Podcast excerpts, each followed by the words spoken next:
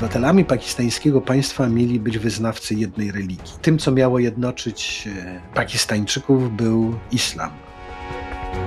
Imran Khan ma szansę na dogadanie się z e, tą wszechpotężną armią. Wydaje się, że ma poparcie ulicy. Jeśli by go porównywać e, do Roberta Lewandowskiego, no to jego taktyką w wyborach nie będzie laga na Roberta. Bo mówimy tutaj o szóstej największej armii świata. To jest pół miliona żołnierzy mniej więcej, armii dysponującej bronią jądrową. Kilka godzin temu w samobójczym zamachu zginęły trzy osoby, a 28 jest rannych. Tak kończy się zawieszenie broni z pakistańskimi talibami. Dzień dobry. Przy mikrofonach Krzysztof Story i Wojciech Jagielski. Słuchacie podcastu Tygodnika Powszechnego.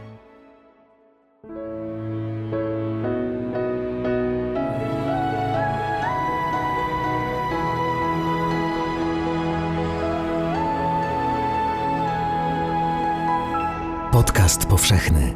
Weź, słuchaj. Wybieramy się w tym odcinku do Pakistanu, bo tam się naprawdę dużo dzieje. E, w odcinku chyba Wojtku, kiedy rozmawialiśmy o dynastiach politycznych, mówiliśmy też o tym, że zmieniła się w Pakistanie władza i premier Imran Khan stracił władzę 10 kwietnia tego roku. Stracił władzę w bardzo nietypowy dla Pakistanu sposób, bo demokratycznie przegłosowano wotum nieufności. On odszedł. E, zupełnie nie nie przystaje to do pakistańskiej normy, bo w pakistańską normę wpisane jest to, że najważniejszym stanowiskiem kraju wcale nie jest premier, tylko jest szef armii. Pakistan od uzyskania niepodległości w 1947 roku spędził 30 lat pod rządami wojskowych. Tam były co najmniej trzy zbrojne przewroty. No 30 lat to jest e, prawie połowa e, z istnienia Pakistanu pod rządami e, panów w mundurach. No i czy tu się wiele zmieniło, bo dojście Imrana Hana do władzy było inspirowane przez wojskowych, no i podobnie mówi się o jego odejściu, że to również działo się za przyzwoleniem czy z inspiracji e, dowództwa pakistańskiej armii. No i coraz głośniej się mówi, że i powrót Imrana Hana też będzie miał polegać na takiej pokojowej koegzystencji z wojskowymi. Rzeczywiście Imran Han, gwiazda krykieta, e, chyba najwybitniejszy e, pakistański sportowiec, w każdym razie reprezentujący ukochaną przez Pakistańczyków dyscyplinę krykiet, e, kapitan drużyny, która nie miała prawa, a zdobyła Puchar Świata w latach 90.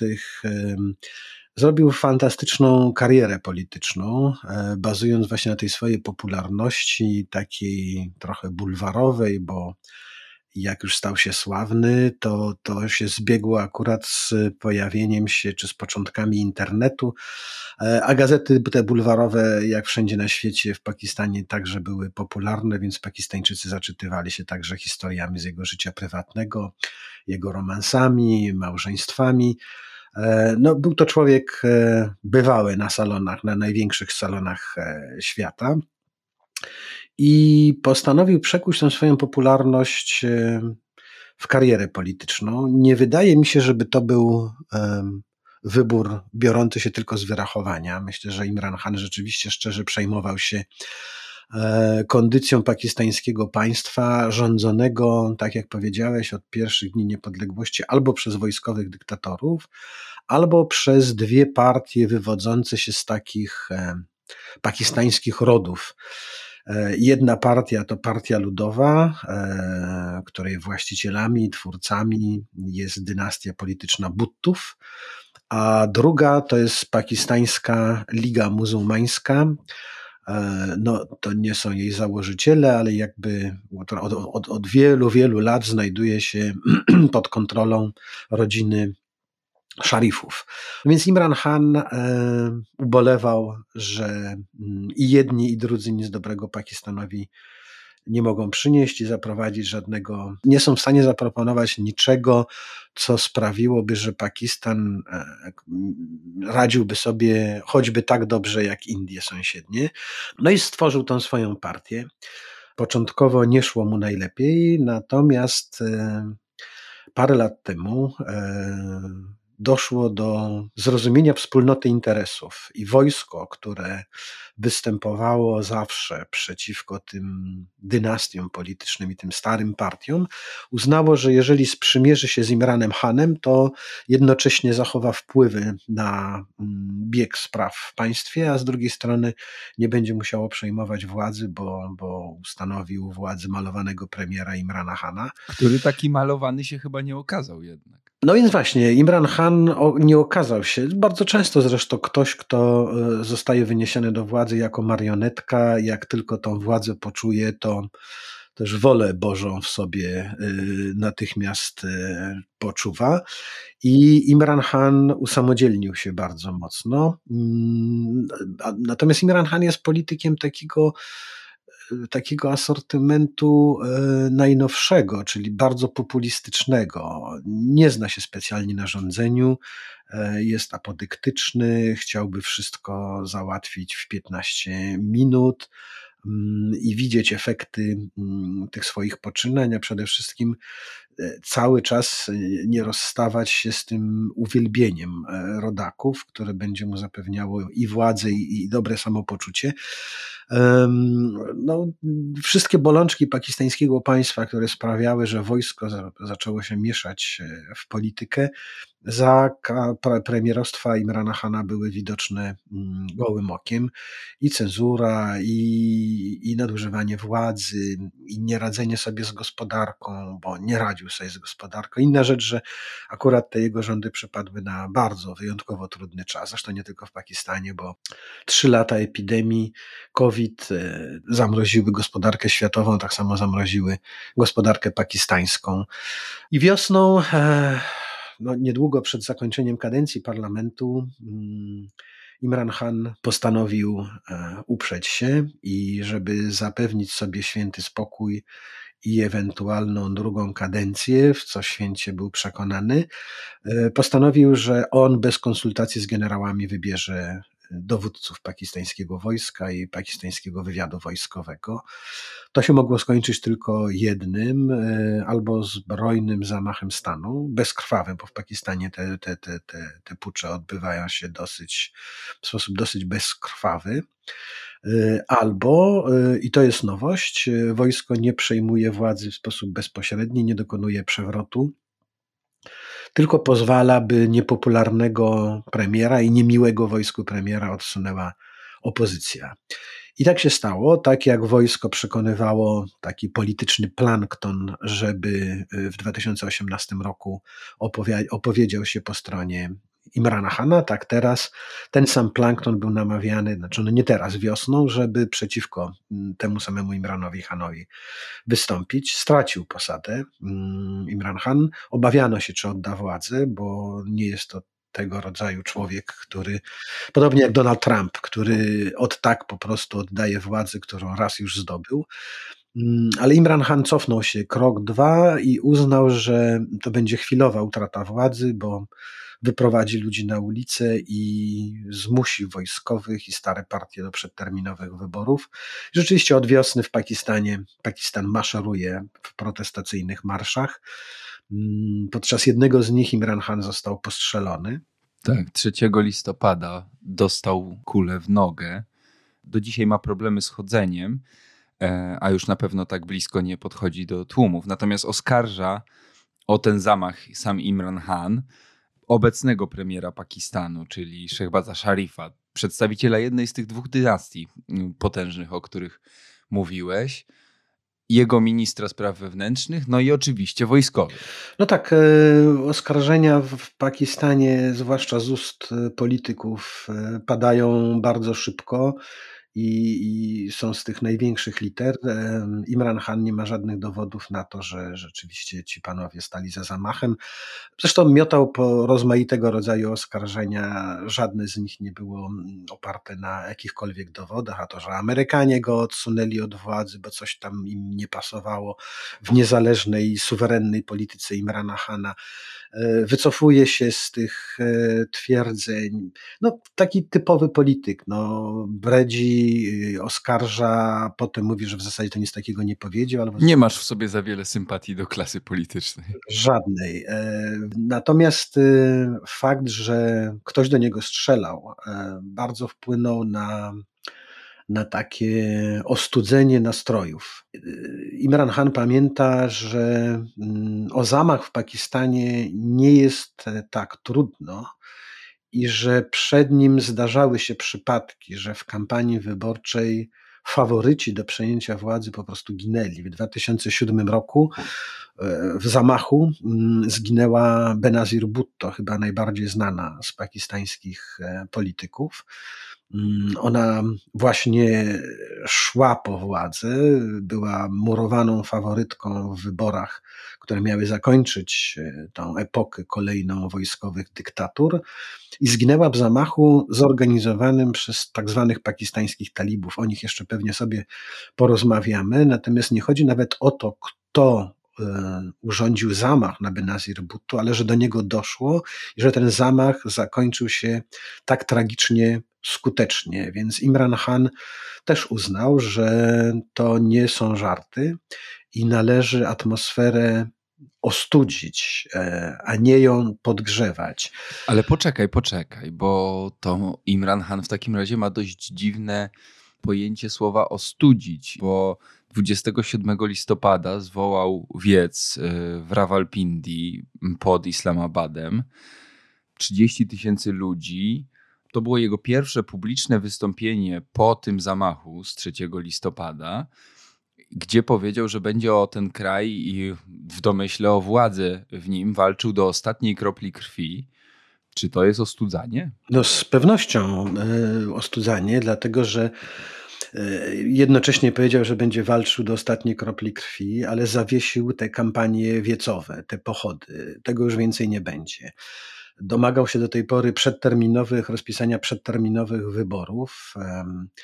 E, podczas gdy wybory te normalne, w normalnym trybie mają być już za rok. Upierał się przy tym, żeby one były jeszcze pół roku wcześniej. Z tego żądania się wycofał.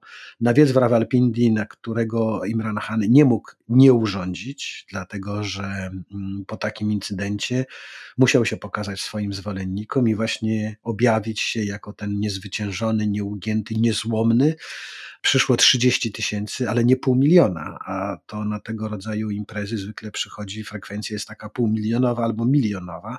Tym razem dbano, żeby ludzi nie przyszło zbyt wielu, e, dlatego że groziły to, mm, z tego, to, to, to, to groziły konsekwencje mm, dla bezpieczeństwa Imrana Hana i w ogóle samego tego wiecu ich uczestników. Więc e, zrobił nie jeden, ale dwa kroki w tył. E, a co najważniejsze, ten wiec w Rawalpindi został zwołany nazajutrz po tym, kiedy ogłoszono nazwiska nowego dowódcy e, pakistańskiego wojska. Co jest dużo ważniejszym wydarzeniem w Pakistanie niż jakiś tam wiec. Oczywiście, że nie, wiece nie są ważne, to jest impreza dla, dla, dla, dla, dla plepsu, który ma głosować, natomiast e, nominacja, i to nawet nie tyle nominacja e, tego, tego, tego szefa sztabu nowego, ale entuzjazm, z jakim Imran Khan zaakceptował tę nominację, są bardzo znamienne, bo nowym dowódcą wojska został generał, z który z Imranem Hanem darł koty, był e, kiedy za premierostwa Imrana Hana. On był wtedy szefem wywiadu wojskowego. E, wywiad wojskowy w Pakistanie mm, to jest instytucja, która zajmuje się i uzurpuje sobie absolutne prawo, wyłączne prawo do decydowania, podejmowania najważniejszych decyzji w sprawach bezpieczeństwa pakistańskiego państwa i polityki zagranicznej Pakistanu. No więc ktoś w rodzaju wicepremiera z kompetencjami przewyższającymi w niektórych sferach kompetencje premiera z prezydentem włącznie.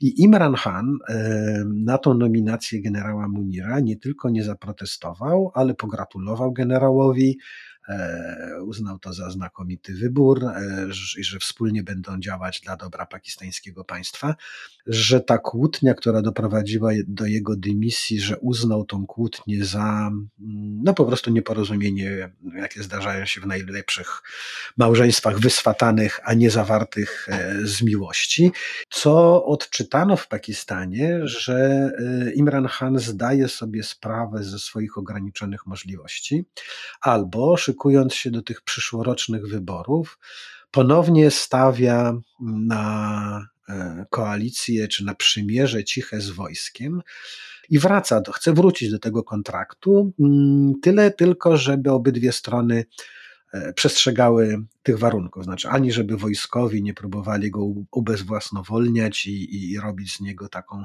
marionetkę, bo to, bo to niefajnie wypada w oczach e, zachwyconych Imranem Hanem rodaków, ale także będzie, rozumie, że nie będzie tutaj za bardzo się rozpychał i zostawi mm, co wojskowe w rękach wojska, bo to może jest i bezpieczniejsze będzie dla samego Imrana Hana, bo przeciwników w tych przyszłorocznych wyborach i wojsko Imran Khan będzie miał tych samych, będą, miały, będą mieli tych samych. Znaczy te stare partie rządzone przez kolejnych spadkobierców politycznych dynastii.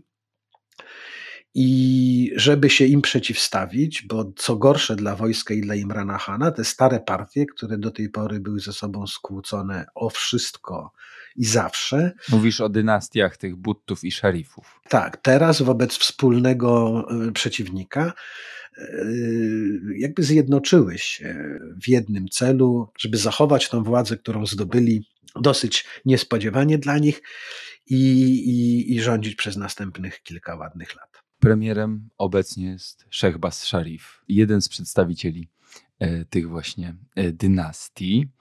Natomiast Asim Munir, e, nowym szefem armii, Wojtku, słuchaj, skoro jest szansa na to, że ten nowy generał dogada się z Imranem Khanem, e, że armia stanie po stronie tego, który po tą władzę wraca, tego sławnego krykiecisty. Myśmy go to już porównywali nawet do Roberta Lewandowskiego, ale Robert Lewandowski nigdy nie wygrał Pucharu Świata z polską reprezentacją. To może bardziej Adam Małysz. To jest zdecydowanie, wydaje mi się, że nawet to uwielbienie Pakistańczyków e, dla Imrana Hana bardziej przypomina ten amok, jaki zapanował w Polsce, gdy Adam Małysz skakał z tych największych skoczni, e, bardziej trafiał do jakiejś ludowej wyobraźni, Adam, przemawiał Adam Małysz niż, niż, niż jednak Robert Lewandowski, więc masz rację, Imran Khan to taki pakistański Adam Małysz, przepraszam, Adama Małysza i Imrana Hana. Nie wiem, którego bardziej teraz trzeba przepraszać, ale powiedz mi, skoro tu jest szansa, że,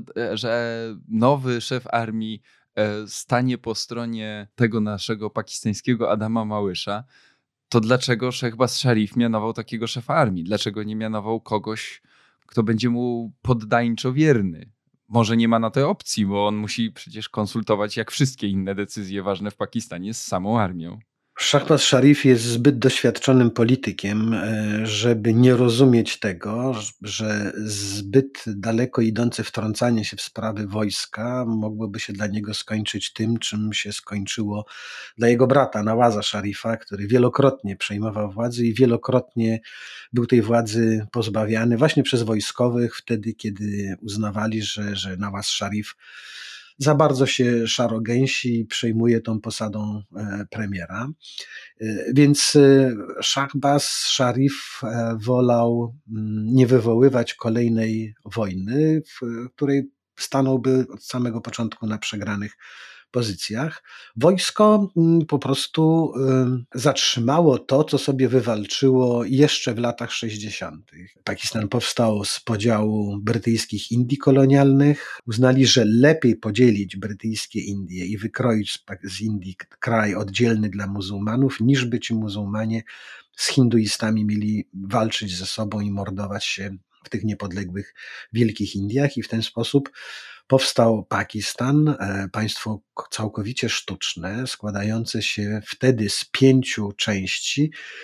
I z tych pięciu części miały one ze sobą tylko to jedno wspólne, to znaczy islam. w zasadzie można było się spodziewać konfliktów i nieporozumień od samego początku, bo to spoiwo muzułmańskie okazało się zbyt słabe wobec sprzeczności regionalnych, e, etnicznych, politycznych.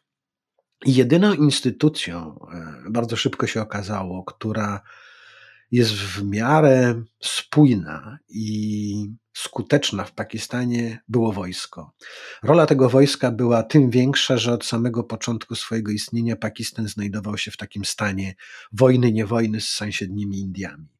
Te wojny wybuchały graniczne i w latach 40., w latach 60., w latach 70., więc siłą rzeczy rola wojska w Pakistanie mm, była znacznie większa niż, e, niż choćby w tych Indiach. I pod koniec lat 50. E, doszło do pierwszego wojskowego zagrabienia władzy. Dziś wojskowi raczej starają się rządzić z tylnego fotela, niż sięgać po, to władzę, po tę władzę w sposób bezpośredni. Dlatego właśnie Shahbaz Sharif zostawił sprawy jak są, a wojskowi mm, no też nie z ulgą przyjęli taką postawę polityków, że nie czuli się zmuszeni ogłaszać, że w Pakistanie doszło do kolejnego przewrotu.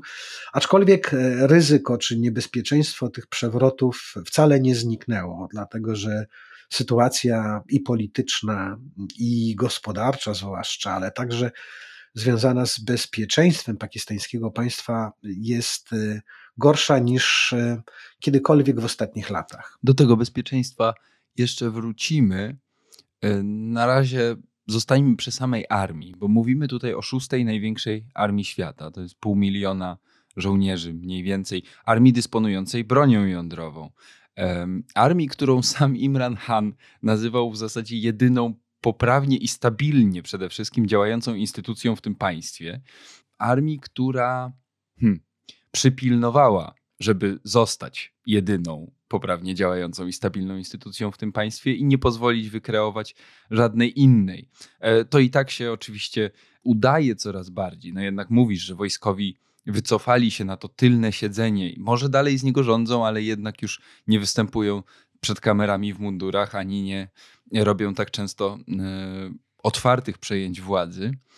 Pytanie, czy teraz coś się zmieni, bo odchodzący e, szef armii generał Bajwa przed swoim odejściem, przed przekazaniem władzy Munirowi, wygłosił takie oświadczenie, w którym takie pożegnanie, które było nie tylko pożegnaniem jego z jego urzędem, ale też zapowiedział pożegnanie całej armii jako instytucji z mieszaniem się w politykę. No to oczywiście jakby budzi od razu E, taki uśmiech, że no tylko naiwny człowiek by w to uwierzył, że wszechpotężna pakistańska armia odda cały wpływ na sprawy kraju. Czy to jest świadectwo jakiejś realnej zmiany? Nie wydaje mi się. Może jest to coś w rodzaju myślenia życzeniowego. Odchodzący szef sztabu, kiedy wie, że od jutra mm, polityką ani czymkolwiek zajmować się nie będzie, to łatwo mu tego rodzaju deklaracje mm, wygłaszać. Właśnie ja bym zapytał jego następcy, co on o tym myśli. Następca uchodzi za, w Pakistanie przynajmniej, za generała, który chętnie by się wyrzekł tej bezpośredniej obecności w polityce, ale pod warunkiem, że cywilni politycy nie będą wkraczać właśnie w kompetencje wojska, a wojsko przywykło, że sprawy Afganistanu chociażby, czy sprawy afgańsko-pakistańskiego pogranicza, sprawy relacji z najważniejszymi partnerami zagranicznymi, czyli na przykład Stanami Zjednoczonymi bądź Chinami, to nie jest e, kompetencja cywilnych polityków, tylko, tylko wojska. I oni śmiertelnie poważnie tak sądzą. Zajmują się tymi sprawami od tak dawna, że po prostu e, te obie sprawy im się zlały. Więc kto wie, czy generał Badżła, żegnający się ze stanowiskiem, mówiąc, że wojsko powinno przestać się mieszać w politykę, miał na myśli, że wojsko powinno przestać popierać tę czy inną partię, ale przecież do głowy by mu nie przyszło, żeby miała oddać sprawy kompetencji w sprawach polityki zagranicznej jakichś cywilnym politykom te zlanie się spraw państwowych i wojskowych u generałów pakistańskich nastąpiło w latach 80., kiedy armia radziecka najechała na Afganistan, a generałowie pakistańscy wzięli na siebie cały ciężar obowiązku wspierania afgańskiej partyzantki. Wspierali mujahedinów afgańskich także na życzenie Stanów Zjednoczonych. Amerykanom niezręcznie było w sposób bezpośredni wtrącać się w ten afgański konflikt, więc woleli wykorzystywać do tego pakistańskich generałów, dając im absolutnie wolną rękę i otwarte konto e, w wielu amerykańskich bankach. Te lata 80. to jest czas, kiedy pakistańscy wojskowi nie tylko bardziej jeszcze rozszerzyli swoje wpływy w polityce, ale te wpływy polityczne przełożyli na, na interesy po prostu, na, na, na, dzięki którym zdobyli milionowe fortuny. I od tego czasu w zasadzie odsunąć pakistańskich generałów od spraw bezpieczeństwa i polityki zagranicznej jest nie sposób, dlatego że to już nie jest tylko kwestia, kto co ma do powiedzenia w pakistańskiej polityce, ale co kto ma w ogóle. Zresztą, mm, patrząc na poczynania cywilnych polityków i wojskowych, można się zastanawiać, którzy z nich są bardziej odpowiedzialni. I choćby te premierostwo Imrana Hana, gdyby nie mm, interwencje coraz e, coraz, coraz ostrzejsze wojskowych, to kto wie, czy nie Pakistan nie wszedłby, nie stałby się takim państwem pariasem, izolowanym przez wszystkich, bo Imran Khan miał do siebie to, że potrafił się skłócić z najlepszymi sojusznikami Stanów Zjednoczonych. Amerykanie już nie mogli patrzeć na Pakistan i to zarówno Joe Biden, jak e, Donald Trump skłócił się Imran Khan z Saudyjczykami, głównymi dobrodziejami. Generałowie starali się wykręcać Imranowi Hanowi ręce tak bardzo, żeby nie zaszkodził w tej polityce zagranicznej. To im się udało, bo Pakistan pod rządami Imrana Hana nie miałby większych szans na mm, jakieś udane negocjacje z międzynarodowymi instytucjami finansowymi kontrolowanymi przez Amerykanów. Biden miał go już serdecznie dość. I to się też nie zmieniło. Biden e, z Imranem Hanem też by się nie dogadywał, natomiast z nowym premierem e, także z nowym dowództwem pakistańskiego wojska. Kto wie, że czy w ramach ratowania tego sojusznika Amerykanie nie zgodzą się na wykreślenie kolejnej grubej kreski i postarają się pomóc temu sprawdzonemu w końcu sprzymierzeńcowi tak, żeby nie poszedł na dno. A dzisiaj Pakistan sprawia wrażenie, że może nie spada w przepaść, ale tak powoli z każdym rokiem e, schodzi na dno coraz niżej. No jest też gnębiony kolejnymi nieszczęściami.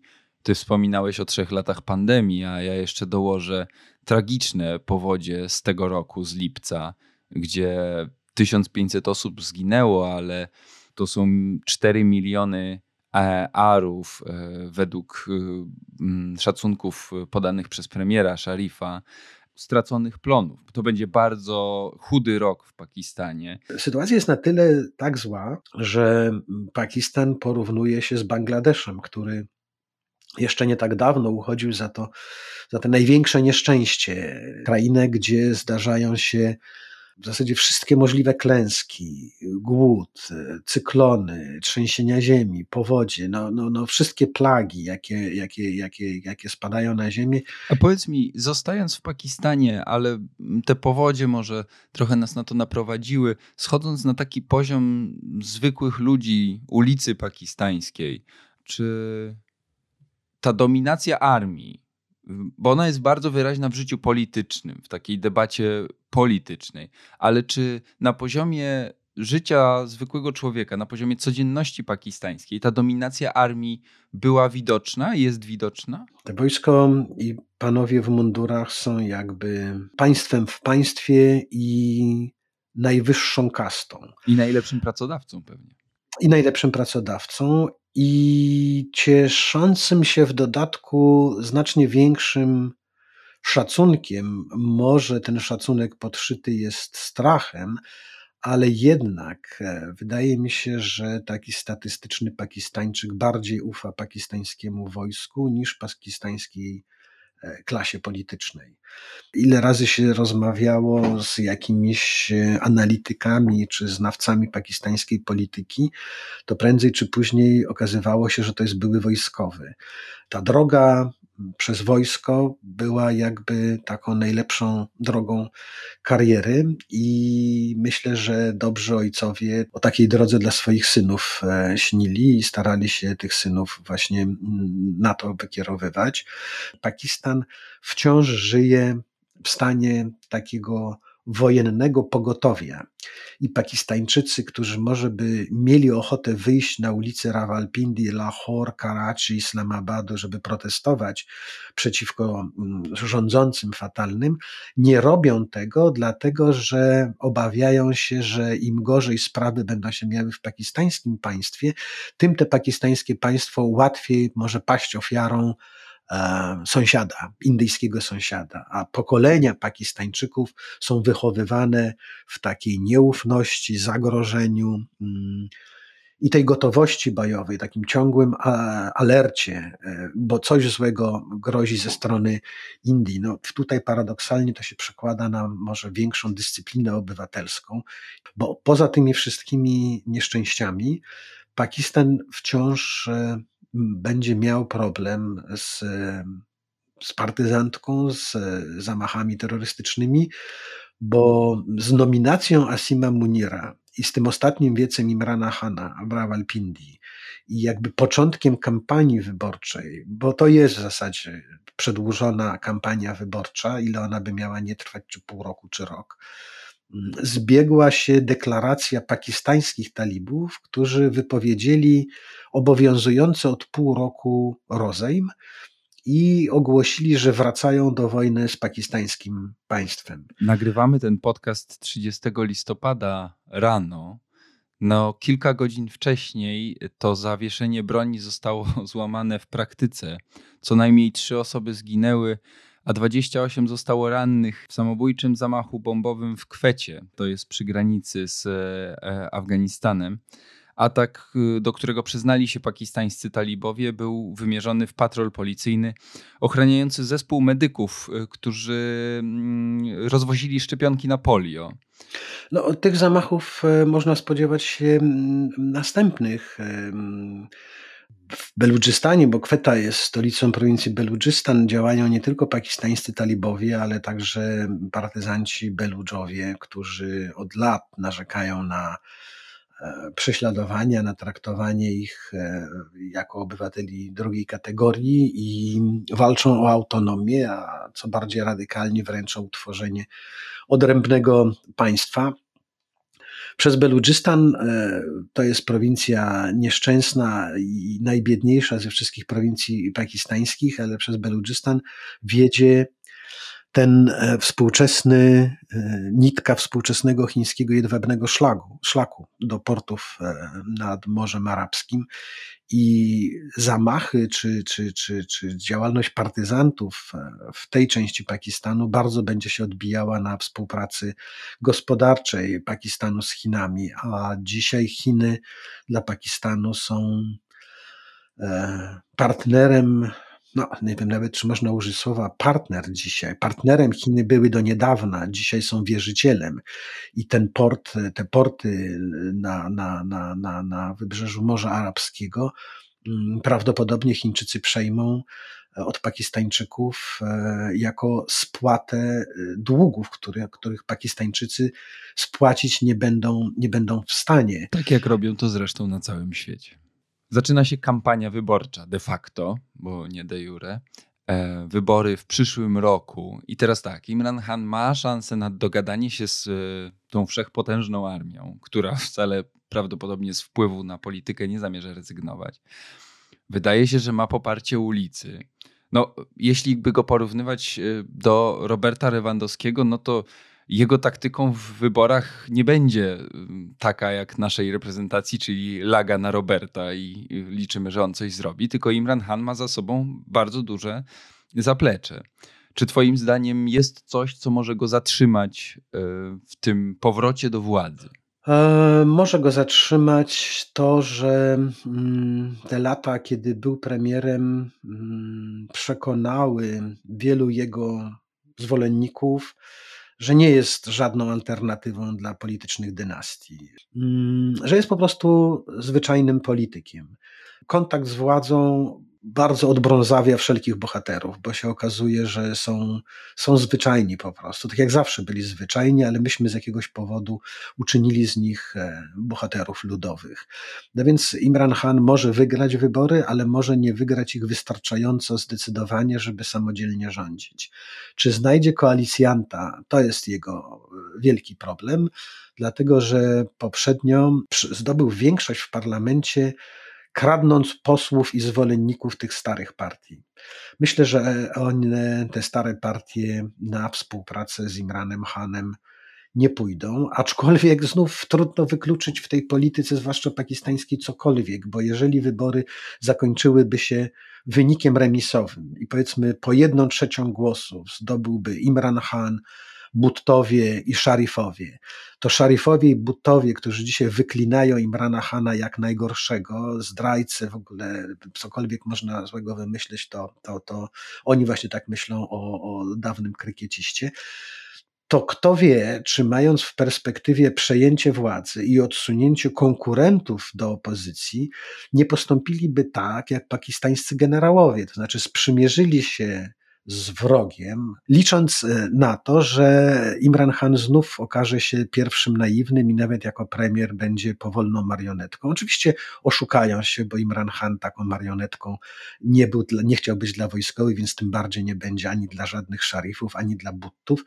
Te trzy mające tyle samo wpływu w parlamencie partie będą się ze sobą kłóciły i nie będą mogły dojść do porozumienia, będą balani kolejni premierowie, no to jest właśnie poza tym wszystkim w sytuacji kryzysu i działalności talibów, jakichś zamachów terrorystycznych, to by byłby znakomity grunt do, do, do tego, żeby wojsko mm, uznało, że nie chcę, ale muszę i, i, i, i po raz kolejny przejmie władzę w Islamabadzie z perspektywą e, przewrotu i jakiegoś wojskowego, który przemawia w studiu telewizyjnym ogłaszając, że właśnie on został prezydentem, bo tylko on sobie poradzi bo politycy w cywilnych e, ubraniach to tylko i wyłącznie nieszczęście.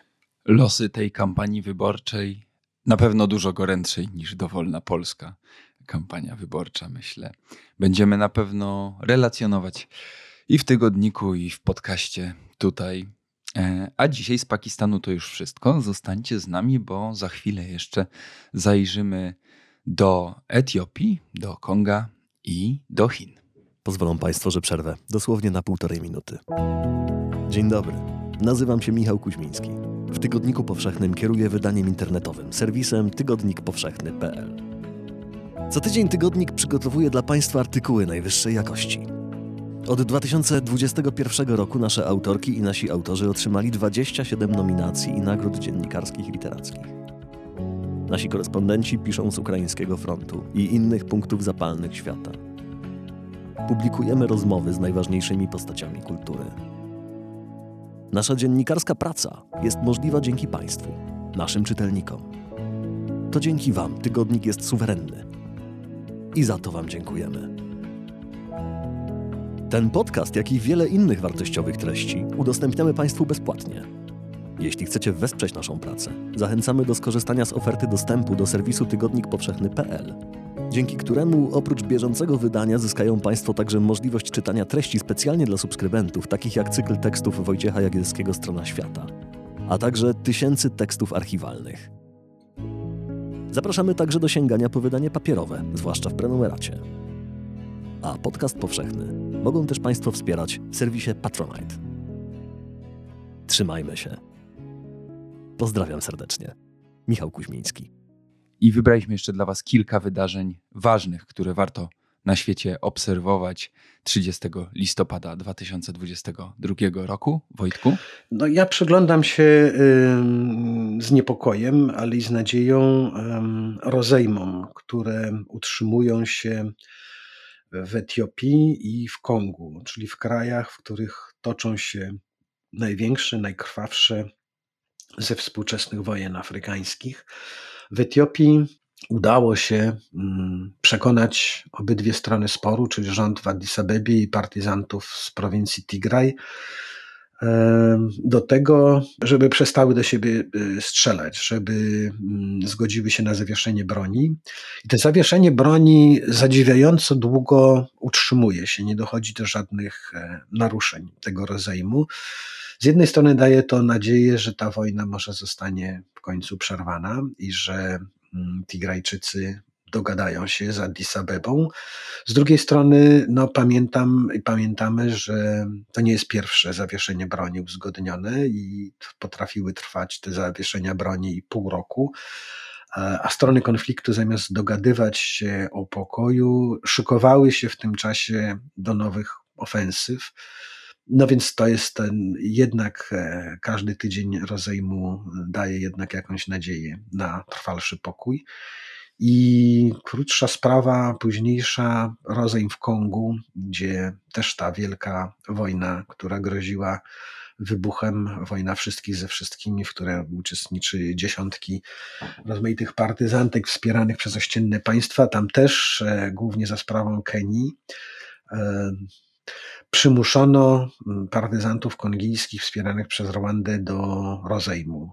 To jest jeszcze świeższa sprawa i Trudno jeszcze mówić, żeby ten rozejm się utrzymywał, ale sam fakt, że strony politycznego konfliktu dogadały się, mm, daje nadzieję, że i ta wojna może nie przerodzi się w coś poważniejszego i grożącego destabilizacją całego regionu afrykańskich Wielkich Jezior.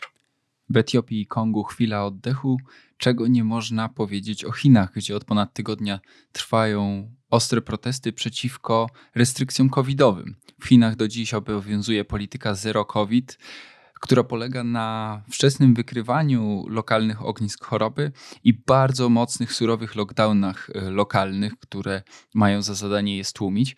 I takim właśnie lockdownem, takimi restrykcjami było objęte od ponad 100 dni miasto Urumki, e, gdzie e, pod koniec listopada doszło do pożaru w jednym z budynków. W pożarze zginęło 10 osób, a 9 zostało rannych, a protesty zaczęły się od oskarżeń o to, że właśnie polityka zero COVID i rozwiązania wprowadzone przez lokalny rząd e, opóźniły akcję ratunkową, dojazd strażaków na miejsce. Protesty odbyły się już w kilkunastu miastach Chin. W większości kończą się pokojowo, ale tak jak na przykład w Szanghaju dochodzi też do starć z policją, dochodzi do aresztowań. Protesty natomiast w żaden sposób na razie przynajmniej nie zagrażają ani państwu chińskiemu, ani władzy Xi Jinpinga i komunistycznej partii Chin. I to już wszystko w tym odcinku podcastu Jagielski Story. Ze studia podcastowego Tygodnika Powszechnego łączyli się z Wami Krzysztof Story i Wojciech Jagielski. Dzięki, że jesteście, dziękujemy, że nas słuchacie. A podcast powstaje dzięki Waszemu wsparciu. Jeśli ktoś chce do tego wsparcia dołączyć, to zapraszam na patronite.pl ukośnik podcast Tygodnika Powszechnego i do usłyszenia za dwa tygodnie.